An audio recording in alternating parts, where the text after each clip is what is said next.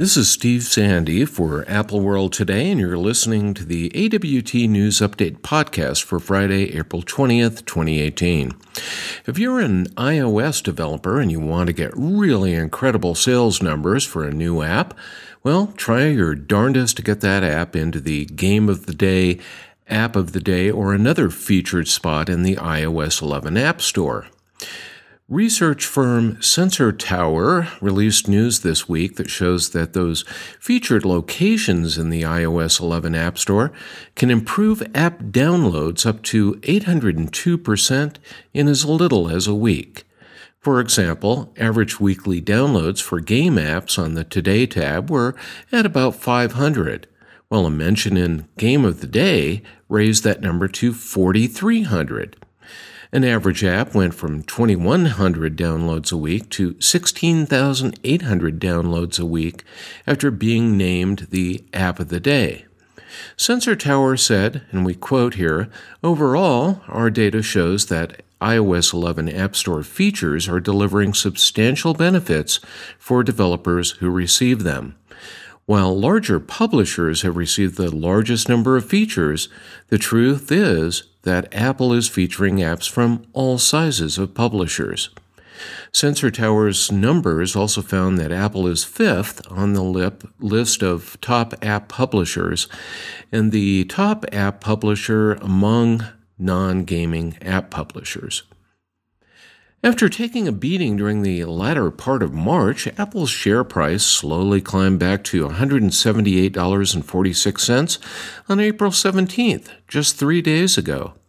Today, shares in Apple closed at $165.71. Why the sudden drop? As usual, it's statements from Wall Street analysts that are killing the share price. And since Apple is a significant part of the Dow Jones Industrial Average, it's dragging the entire market down with it. The Dow was flirting with 24,900 on April 17th. Now it's down to 24,462. Today's big loss was due to Morgan Stanley analyst Katie Huberty saying that she expects Apple to meet the March quarter estimates that will be announced on May 1st, but that she expects that June quarter estimates need to be revised lower. Her report is based on iPhone supplier checks and weak data surrounding the Chinese iPhone market. As a result, Morgan Stanley lowered its June quarter iPhone sales estimate to 34 million from 40.5 million. Now that's quite a bit lower than the 43 million iPhones that are forecast from an average of numbers from other Wall Street analysts. Is there anything in the Morgan Stanley numbers? Well, Tim Cook warned Wall Street in 2014 that, quote, the supply chain is very complex and we obviously have multiple sources for things. Even if a particular data point were factual, it would be impossible to interpret that data point as to what it meant for our business. On the good side, the drop in share price means that it's a great time for investors to buy the stock. Do you use AT&T wireless service? If so, you'll get free access to a new streaming service that's called AT&T Watch. That is, if it actually comes out.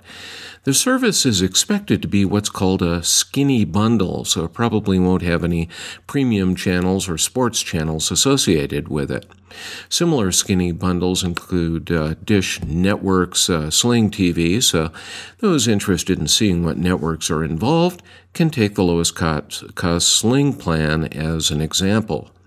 The AT&T Watch service was announced in a somewhat weird manner yesterday as AT&T CEO Randall Stephenson was on the stand testifying in the antitrust case involving the company's proposed $85 billion acquisition of Time Warner.